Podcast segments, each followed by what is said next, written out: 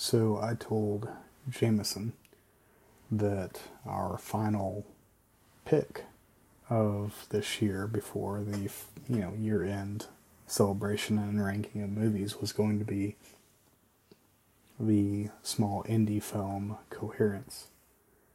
And I told him that I was picking that one, even though I had previously told him that the next film I picked would be Sorcerer with uh, Roy Schneider. Uh, and so while it wasn't quite a lie, it was a massive mistake on my part. So, Sorcerer will happen next year, sometime. But, yeah, we're going to do Coherence. And I told him that the reason why I was doing Coherence was because I have a chapter in an academic text on horror that uh, is horror and sci fi that I have to write before the end of January. And I have yet to start on it. And I needed to watch Coherence again so that I would know what the hell I was writing about and I could remember all the nuances of the film.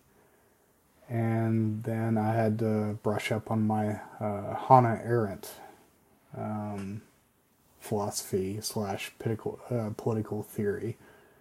And so uh, I'm trying to tie in the movie Coherence with her idea of the banality of evil.